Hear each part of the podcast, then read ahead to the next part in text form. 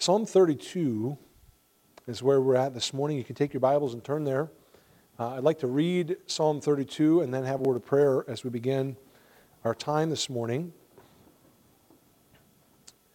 And uh, this psalm is a really fascinating one, very important psalm, I think.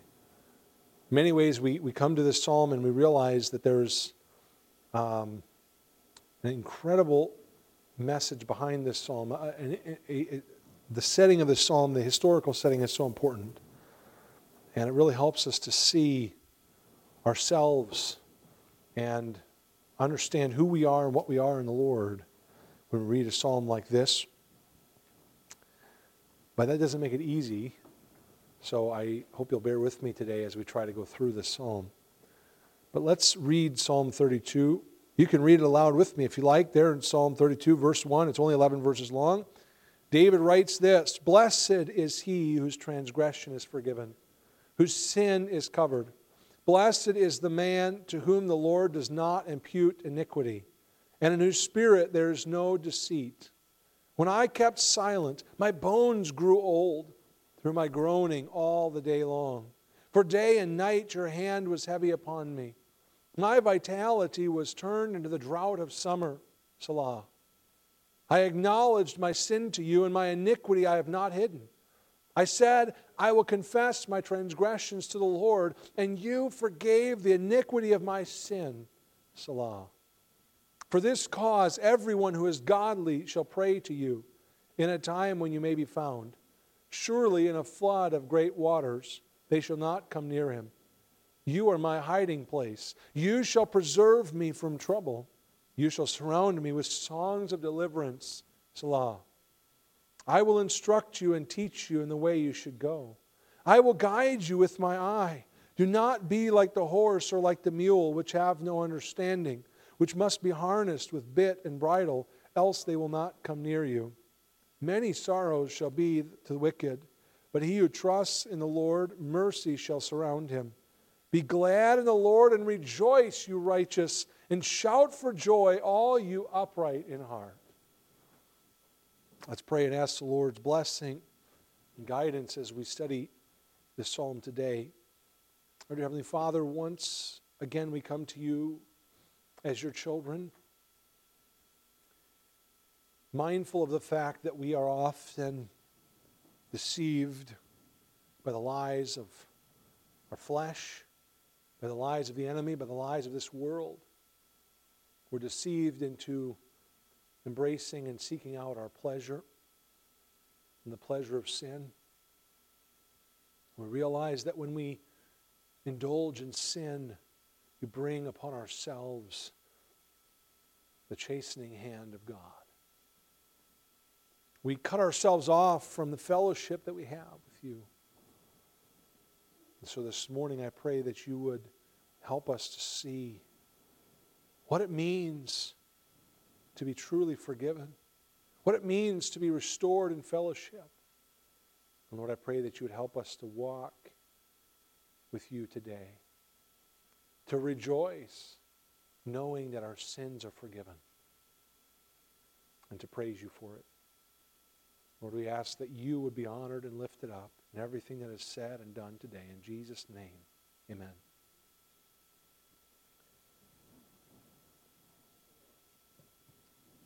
I want to ask you a question this morning. I want you to think about it for a minute. It's a very simple question. Do you want to be truly happy? Do you want to be truly happy? How many of you want to be happy this morning? It's not a trick question.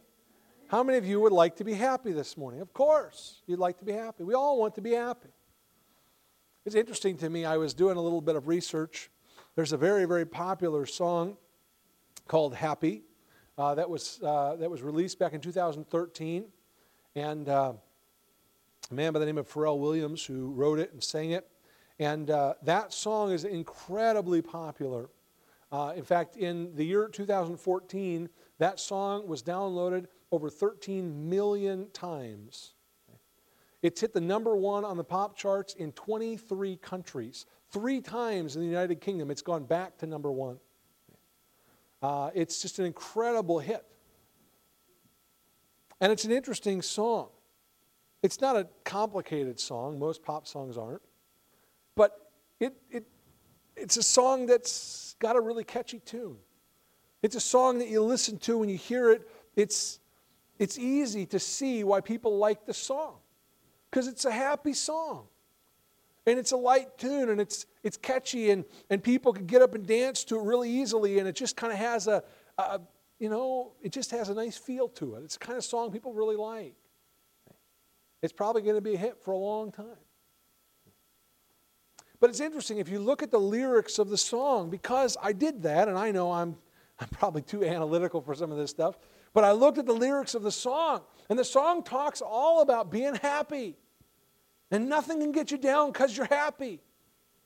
And say whatever you want, it doesn't matter because I'm happy.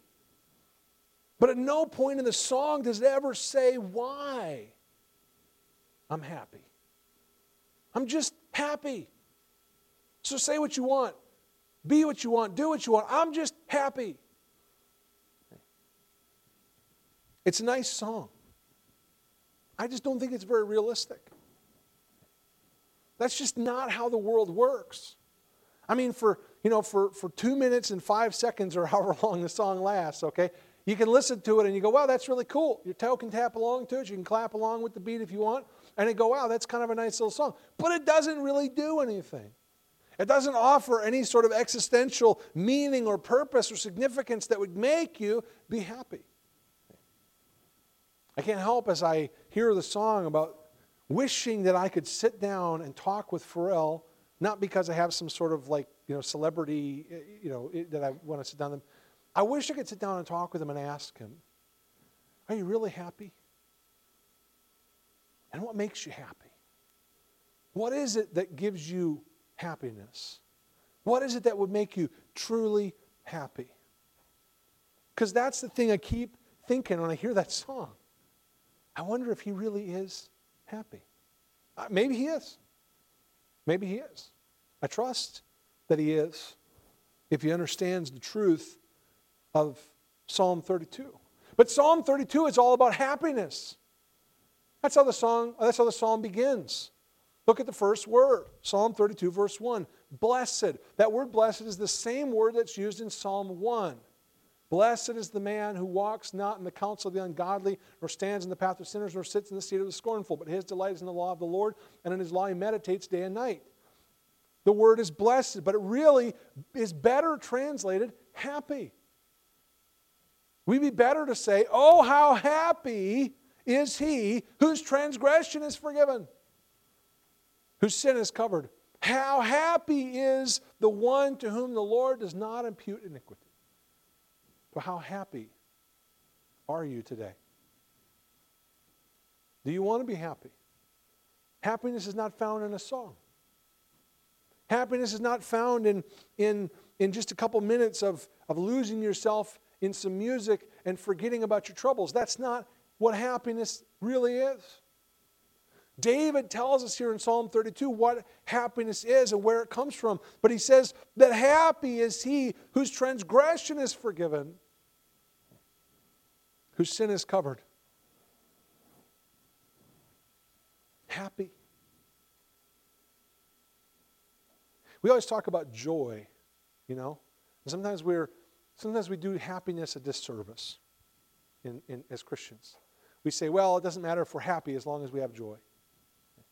Well, okay, I understand what we're trying to say when we say that. But if we get what David is saying here, there's always reason to be happy if we understand what David is really saying here. There's always reason for us to be happy. Notice what he says. I think this is really significant, and I want to just point out to you a few things about this psalm as we go through it. He says, first of all, blessed or happy is he whose transgression is forgiven, whose sin is covered. Happy is the one to whom the Lord does not impute iniquity. It's interesting here, he uses three different words to describe sin in these opening verses. But he also uses three different expressions to describe how God deals with sin in these opening verses. Okay? The three words are this transgression, sin, and iniquity. Right? Transgression means, uh, means rebellion. Okay? It's the idea of breaking the law. The word sin, it means missing the mark. In fact, it's a, it's a word that was used in, uh, in archery and in, and in other kind of um, uh, accuracy kind of uh, uh, terminology. When the archer would shoot at the target, they would measure how far his arrow came from the bullseye. And that mark, they would make a mark. That mark was called the sin mark. And it had a reference to how far off he was from the target, from where he was aiming.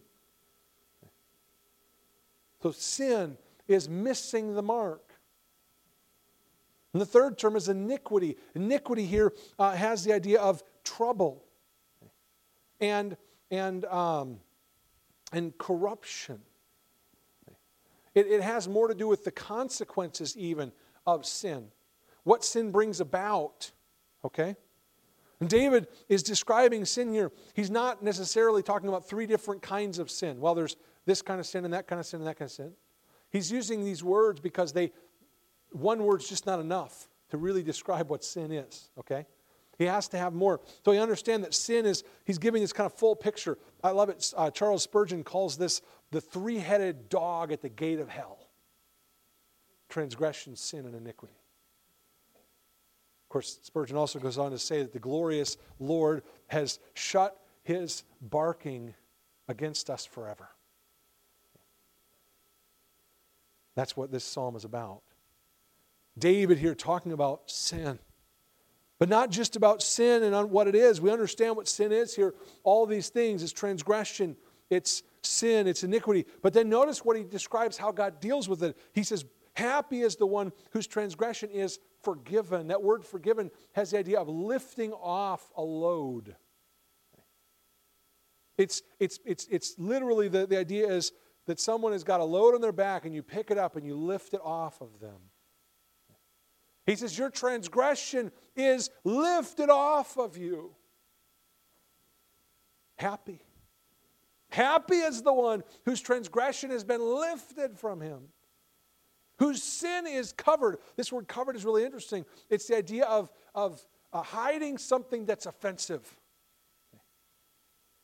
You know, when something is offensive, we want to cover it up. We don't want to see it, right? We want to hide it. So we all do that, right?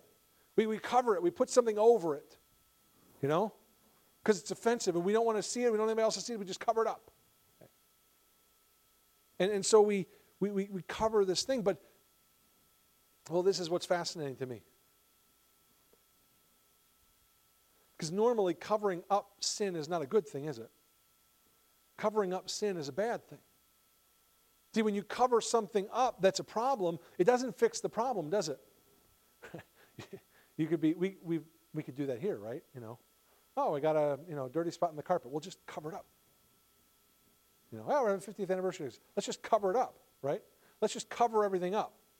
Um, I'm mindful of the, uh, the 2008 Olympics in Beijing, China, because they tried to get Beijing ready. And I read some articles about this. They tried to get the city of Beijing ready for all of the people that are going to come because there's millions of people are going to be coming there from all over the world and they wanted it to look nice. They wanted to look presentable so that it would look appealing to the visitors but they couldn't do it. So they actually faked it on some buildings. They actually like covered the buildings these massive buildings up to make them look nice and make them look like they had lights on in the windows and stuff when the buildings weren't even complete because they just couldn't do it. It was, it was like so they just covered them up you know? Well here's the thing right? Covering something up doesn't deal with the problem so covering up sin doesn't remove the problem. Covering up a sore doesn't heal the sore. And that's what this is so striking to me because it says, Happy is the man whose sin is covered.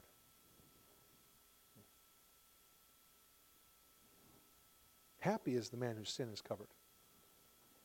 And yet, the book of Proverbs, we read that the one who covers his sin will not prosper. But he that confesses and forsakes it will find mercy.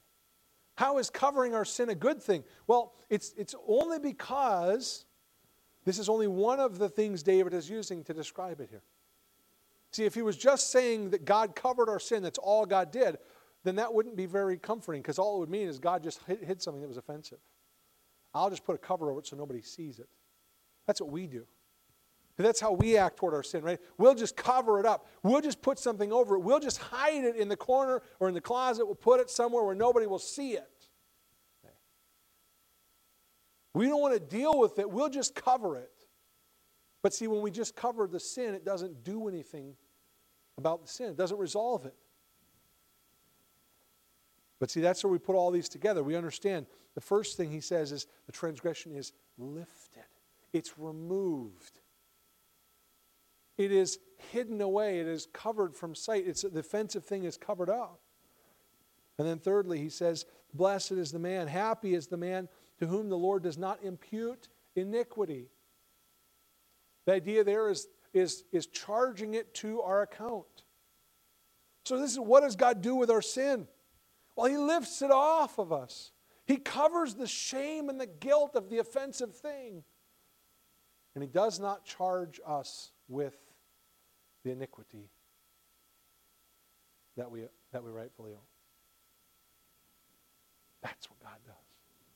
David says, Happy is the one who receives this from God. Happy is the one who experiences this. Do you want to be truly happy? There's, there's something that's an impediment to your happiness today. And it's not your spouse, it's not your children, it's not your parents, it's not the money in your bank account or the lack thereof. It's not the kind of car that you drive or the job that you have or the clothes that you wear or anything else. None of those things are impediments to your happiness. The impediment to your happiness is your sin. That's what David is, is indicating here. Happy is the man whose sin has been lifted off, whose guilt has been covered, whose iniquity has not been charged to him. You want happiness, but you have a problem. The problem is our sin gets in the way. And so David offers us, I think, in this psalm, some direction by way of his own example. David offers here personal testimony of how we deal with the sin that brings unhappiness and how we can be truly happy. And so there's three things I want to share with you this morning that David says. We'll see it, but I, I do want to I do want to put this in its context. Most people believe that Psalm 32 was written by David uh, after he had committed uh, adultery and murder. David, remember, was a king in Israel. And as David had become more secure in his throne and his, his kingdom was established, it got to the point where David no longer went and led the armies out to battle. He stayed back at home while his generals led the fight. And of course, most of us would say, well, that sounds like a perfectly reasonable thing to do. We don't ask our commander in chief to go out and lead the armies into battle. He just commands them and sends them, and his generals do that. Okay? Makes perfect sense. But David found himself then at home with nothing to do. And as a result, he got into trouble. David saw a woman bathing herself in the privacy of her own home, behind the, the wall around her house that should have provided her with plenty of protection from prying eyes. And yet David chose to look over and see this woman, and he, he, he desired her. And so when he, he, he called for her and he committed adultery, we find out that she was pregnant worst thing that David could hear. He didn't know what to do, and so he came up with an idea, a plan that he was going to solve this problem. And so he tried to get her husband uh, to, to, to come back from the battlefield and to find a way to cover this up, and that didn't work. And when that didn't work, he just decided, you know what, I'm going to have this guy killed. I'll just kill the husband, and then there'll be no one to question what happened with his wife. And that's what happens. Uriah is killed on the battlefield at David's command. And David takes Bathsheba to be his wife. And this baby that's in her womb develops and grows. And we don't know how long it took. We don't know what kind of time span there was. In fact, you can read about it in 2 Samuel chapter uh, 11 and 12. And at the very end of 2 Samuel 11, uh, we find kind of an interesting statement because we find the Lord offering his own assessment of the situation after David has committed these sins and crimes, the last two verses of 2 Samuel 11 say, When the wife of Uriah heard that her husband was dead, she mourned for her husband. And when her mourning was over, David sent and brought her to his house. And she became his wife and bore him a son. But the thing that David had done displeased the Lord. David had committed gross sin, immorality, lying, deceit, and murder.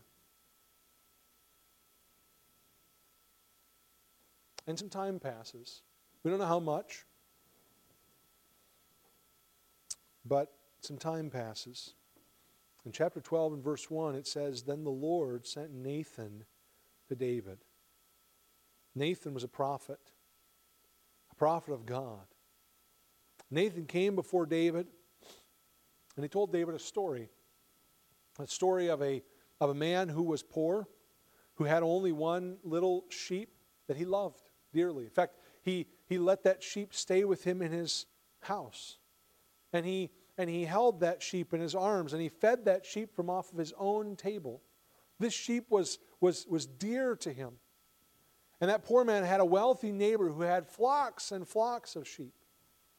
And when he had a guest come from far away, rather than killing one of his own sheep, he stole the little sheep that belonged to his poor neighbor and he killed that sheep and he fed it to his guest.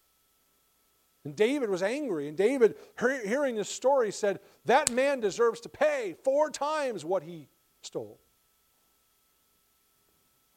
And in that incredibly powerful moment, Nathan said to David, You are the man. David, it's you. You are the guilty one. This is what you have done, David.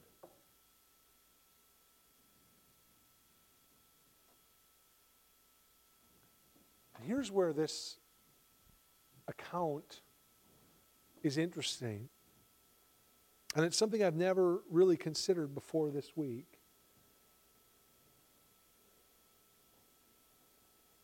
David's response in 2 Samuel 12 and verse 13 is this He said to Nathan, I have sinned against the Lord.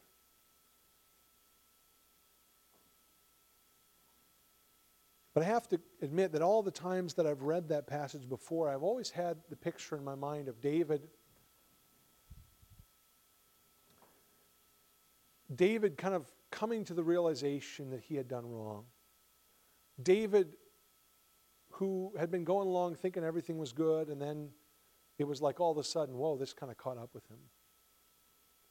But Psalm 32 suggests to us that that is not the case. It suggests to us that when, when Nathan pointed his finger at David and said, You are the man, David's response was the most amazing relief you can imagine. You think, how would it be relief for the prophet of God to come before the king, to stick his finger in his face and say, You have sinned against God? How would that bring relief? Well, look at Psalm 32 and look at what David says about this time. Verse 3, he says, When I kept silent, my bones grew old through my groaning all the day long. For day and night your hand was heavy upon me. My vitality was turned into the drought of summer. We don't know how long we don't know how much time transpired from the last verse of chapter 11 to the first verse of chapter 12. When David took Bathsheba to be his wife, and when Nathan came to visit, some time passed. All we know is that in that time, David says, I was miserable. He says, My bones grew old. He, he felt it in his body. He said, my, my vitality, my life was turned into the drought of summer. I think about a parched and dry land where there's no rain and no water. The ground is cracked and barren, nothing grows. And David said, That's what my life has been. All these long days and nights weeks, months maybe.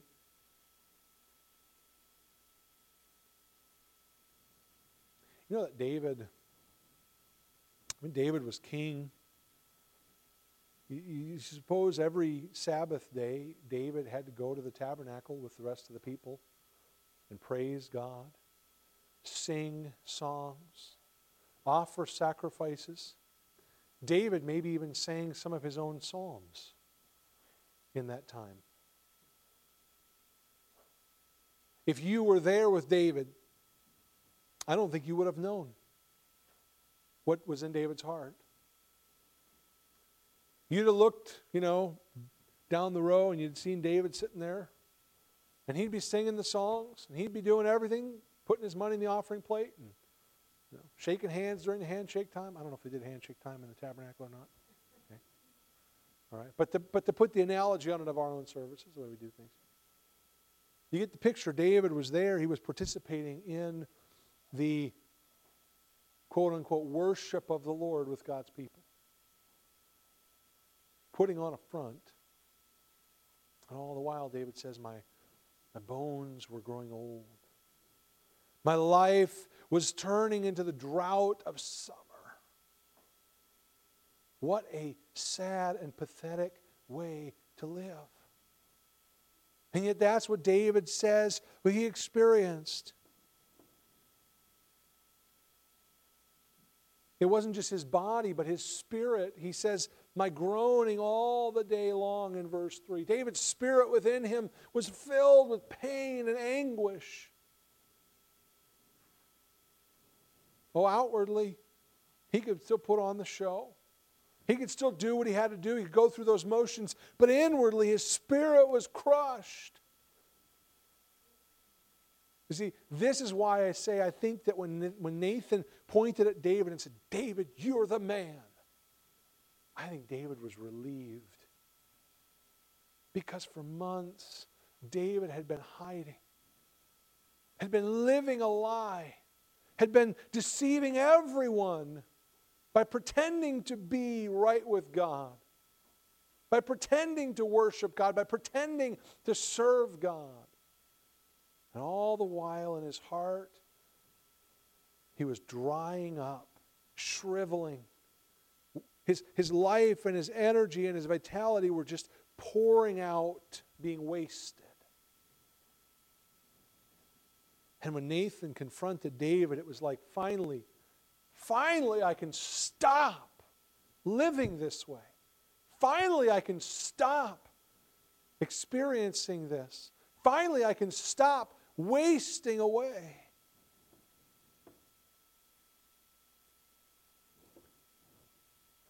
This is what's just amazing to me. David says the end of verse 2 Happy is the man in whose spirit is no deceit. David can say this to us because David knows what it's like to live with deceit in your spirit. to live with one thing on the outside and another thing on the inside. To put on the show of being godly, of worshiping God, of loving the Lord. When all the while inside, he knew it was a lie. He knew that it was a fake. He knew that he was a phony. He knew he was a hypocrite. And he hated it. This, this destroyed David. This sapped all of his joy and all of his happiness and all of his peace and contentment and satisfaction. He had none of that. Because the whole time he's going through this and, and he's keeping his mouth shut and he's not saying anything. He's living a lie and he knows it.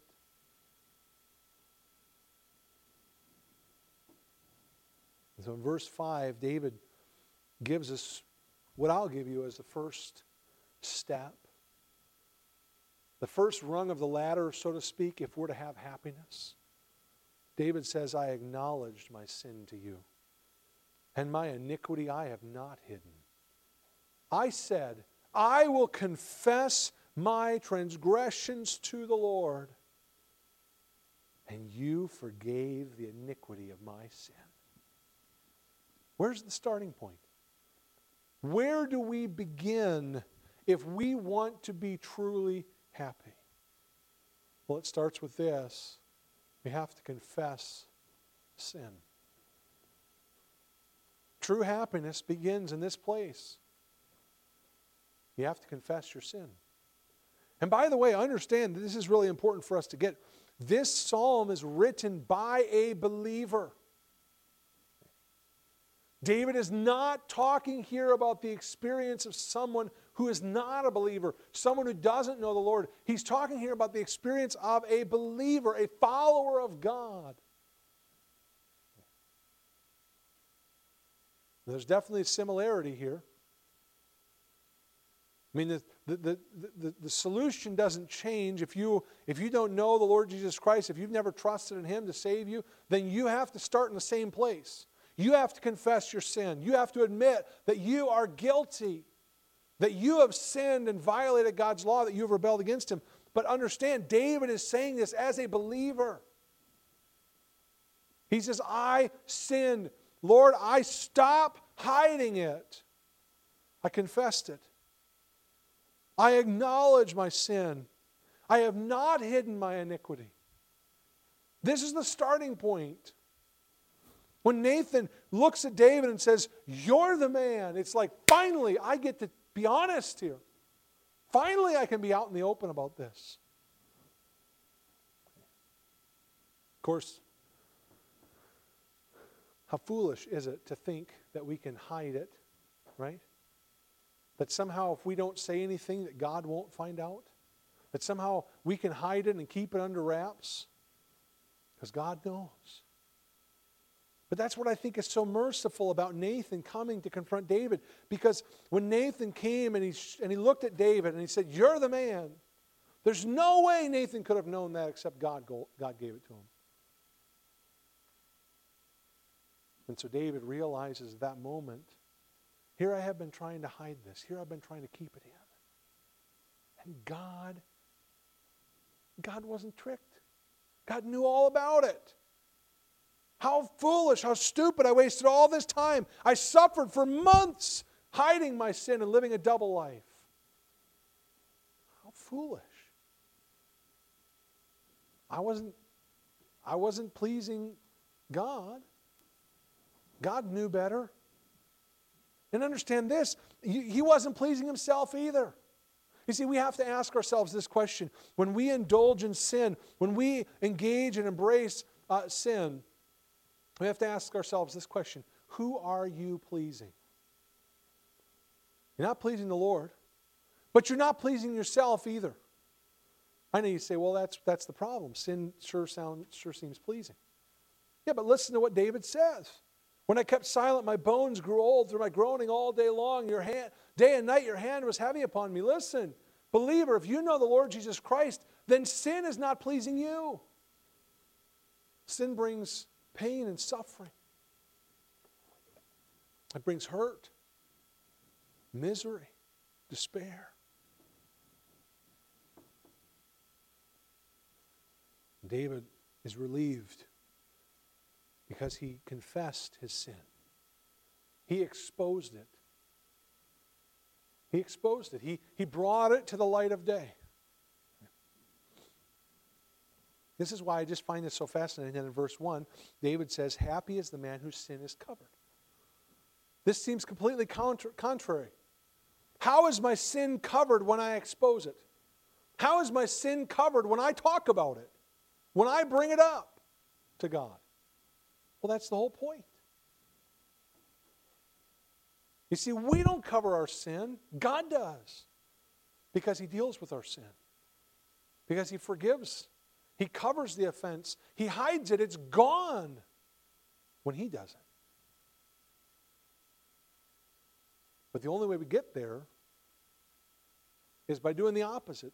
So we can't get there ourselves. We can't hide our sin and cover it ourselves and take care of it. That doesn't work. We have to be open and honest. We have to confess our sin to the Lord. We have to acknowledge it. I'm not saying that we put this on a billboard outside your house. I'm saying you go to the Lord. You confess it to Him. You pray to Him. You cry out to Him and you say, God, I'm tired of lying. I'm tired of deceiving. I'm tired of being miserable about this, Lord. You already know, but let me be honest. Let me be open. Let me be transparent. Confess my sin. That's what David says. So that's the starting point. You confess your sin. But notice what else he says, verse 6. For this cause, everyone who is godly shall pray to you in a time when you may be found. Surely in a flood of great waters they shall not come near him. You are my hiding place.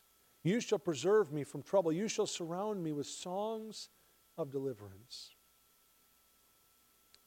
There's something special here about what David is talking about. The fellowship that we have with the Lord, the, the, the, the opportunity that we have to see Him and to not be afraid. You see, when we are open and transparent with the Lord, when we confess our sin, then it allows us to be able to see God as our hiding place, as our shelter, our protector rather than seeing God as our judge, rather than seeing God as a fearful thing. When we're honest, when we're open, when we confess our sin, when we turn away from our sin. You see, there's something here about repentance that's so important. In fact, he suggests this to us in verse 6 that that there is an opportunity, there is a window in which we can confess our sin. There's a window in which we can turn away from our sin and receive the grace of God. But that window is not forever. He says, For this cause everyone who is godly shall pray to you in a time when you may be found. Not that God is hard to find, not that He doesn't want to hear us pray.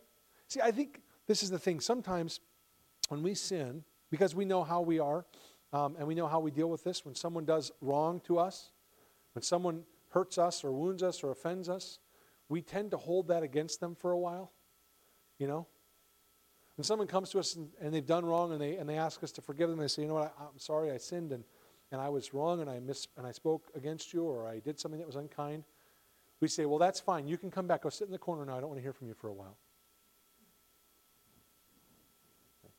Don't, don't put your head down. Don't. I, I'm not even sure I want eye contact at this point. I mean, you're in the room, but that's just, okay.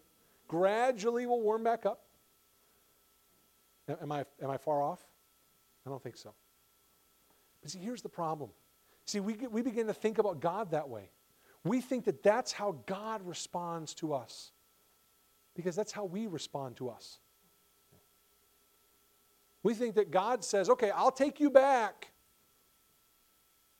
But, you know, trust has to be earned.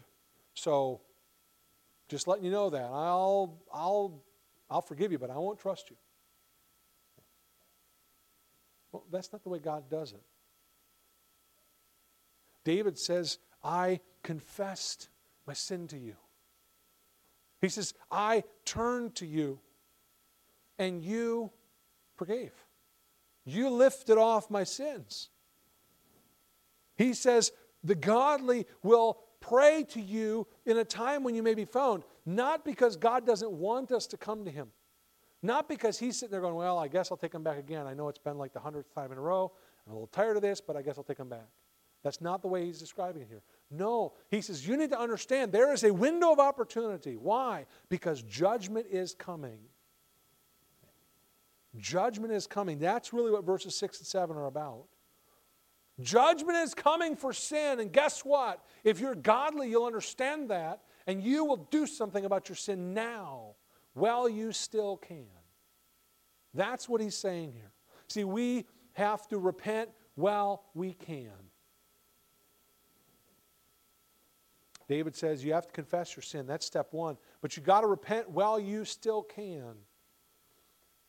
I'm mindful of, of uh, Esau, Jacob's brother. Back in the book of Genesis, Esau was a corrupt man, not a believing man, not a, not a man of faith.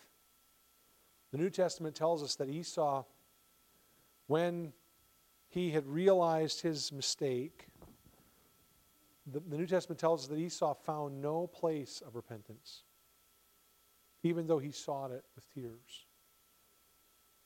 I think Esau is an example of someone who, when he sinned, he did not seek the Lord while he could be found. And Esau never, never found the Lord in repentance. Pharaoh is another example. Moses came to Pharaoh and said, The God of heaven, the true God, says, Let my people go. And Pharaoh hardened his heart and refused to listen. And after a certain point, the Bible tells us that God hardened Pharaoh's heart. I think Pharaoh went past that window of opportunity. He missed the time when, when repentance was possible, when mercy could be had. He crossed over into the time of judgment, and once it became time for judgment, there was no going back. And Pharaoh suffered greatly because of it. There's numerous examples of this in Scripture. Uh, Judas would be another one. The children of Israel, when, when Jeremiah the prophet began to speak to them, Jeremiah basically said, Listen, you should turn back to the Lord, but you should also know that it's too late for you to miss the judgment. It's coming. The window of opportunity to, re, to, to repent and to, be, to receive grace and mercy has passed. Well, I think that's what David is saying here. Everyone who's godly will pray to you in a time when you may be found. Here's the window of opportunity. Why? Because judgment is coming, a flood of great waters.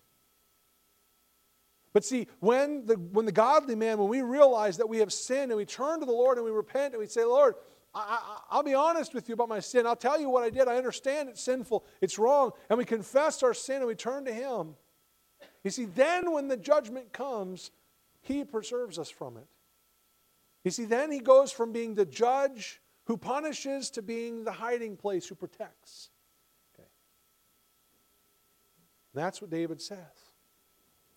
You are my hiding place. You shall preserve me from trouble. You shall surround me with songs of deliverance. Earlier, he was surrounded with sin. Now he's surrounded with songs of deliverance, songs of praise. Because God has delivered the one who repents and confesses sin. There's one other lesson that David gives us here, and I think it's important. Verses 8 and 9. I will instruct you. This, by the way, is the Lord speaking, I think. Because it changes to the first person here, and I think this is the Lord speaking now. I will instruct you and teach you in the way you should go. I will guide you with my eye. Do not be like the horse or like the mule, which have no understanding, which must be harnessed with bit and bridle, else they will not come near you. You see, there's another lesson that we can learn when we have strayed away from the Lord, when we have gone our own way and we have gone into sin, and we've suffered the, the grave consequences of the chastening of the Lord. And then we have repented and we've come back and confessed our sin. David says, Listen, there's two ways as a believer for you to live there's the easy way and the hard way.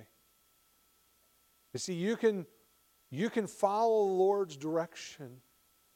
He says here, I'm going to guide you, I'm going to instruct you, I'm going to lead you. I will guide you with my eye. I think what he's saying is, I'm going to tell you what to do, and I'm going to watch over you to make sure you do it. The reason God does that is God does not want us to get further and further into sin. God wants us to walk in righteousness as his children. So he promises, hey, I'm going to guide you, I'm going to instruct you, and then I'm going to watch you. I'm going to watch over you. Well, why?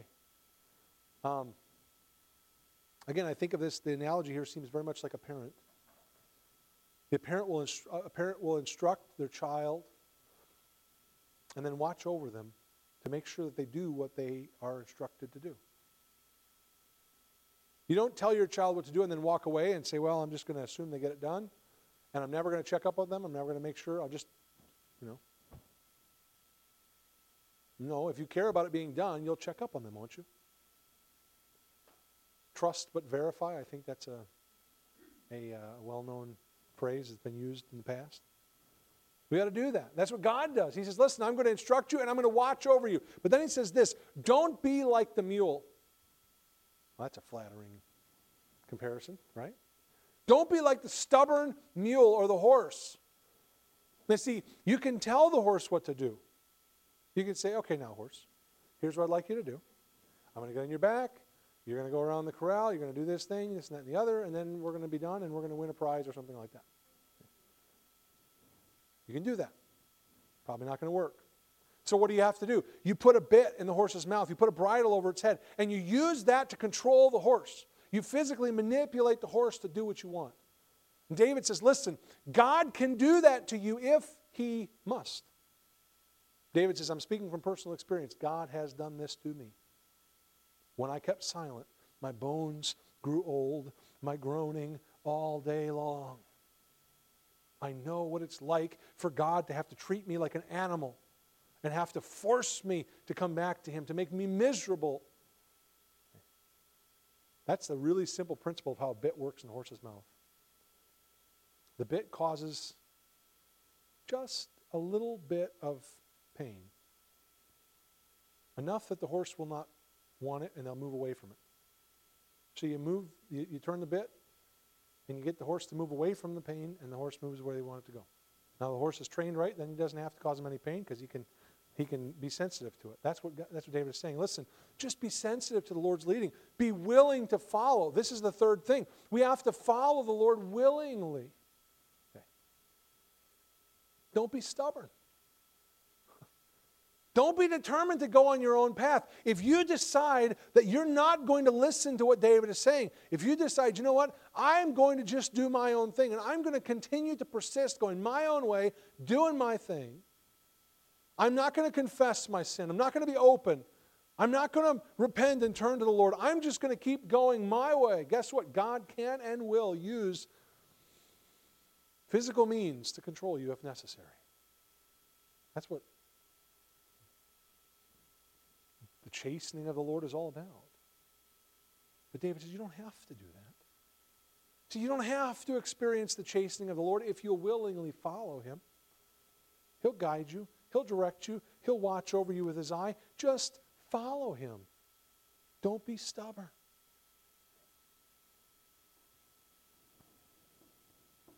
Verse 10, he says, Many sorrows shall be to the wicked. That word wicked there, I think, has more, not so much wicked in the sense of unbelieving as it is stubborn. Willing to go your own way. Wandering is, a, is maybe a better word there. The one who wanders. Guess what? The one who wanders, many sorrows. You can do that. Christian, you can follow that path. If you want to, you can follow that path. You can wander, and you will suffer for it. Or, he says, He who trusts in the Lord, mercy shall surround him. Think about it. Be surrounded by the mercy of God.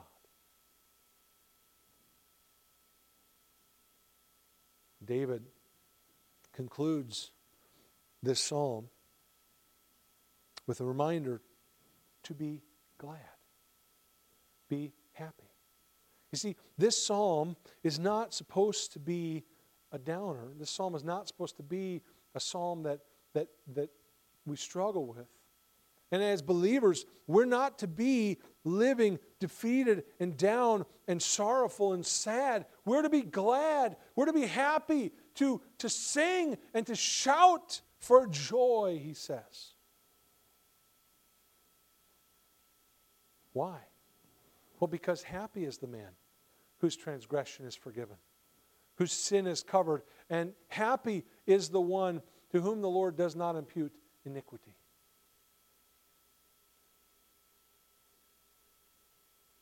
You confess your sin. If you want to be happy, confess your sin. Be honest with God about your sin. Want to be happy? Turn to Him while you can. Before judgment comes, before the chastening hand of God comes, turn to Him. Confess your faults quickly. And then be willing to follow Him. I like the way he ends this. Shout for joy. All you upright in heart, you ought to rejoice. You ought to be glad today. If you have experienced the forgiveness of God for your sin, you ought to be happy right now. That ought to be the normal way that you live your life. Because when everything else, when you boil it all down and you stop and you think, you know what? God's forgiven my sins. He has taken that load off my shoulders. He has covered up my guilt. He will not and does not charge my sin against me. And what we read in Romans 4 not only does he not charge my sin against me, he credits his righteousness to my account. That's just how good God is to me. So be happy. Shout for joy. Rejoice in the Lord. Let's pray.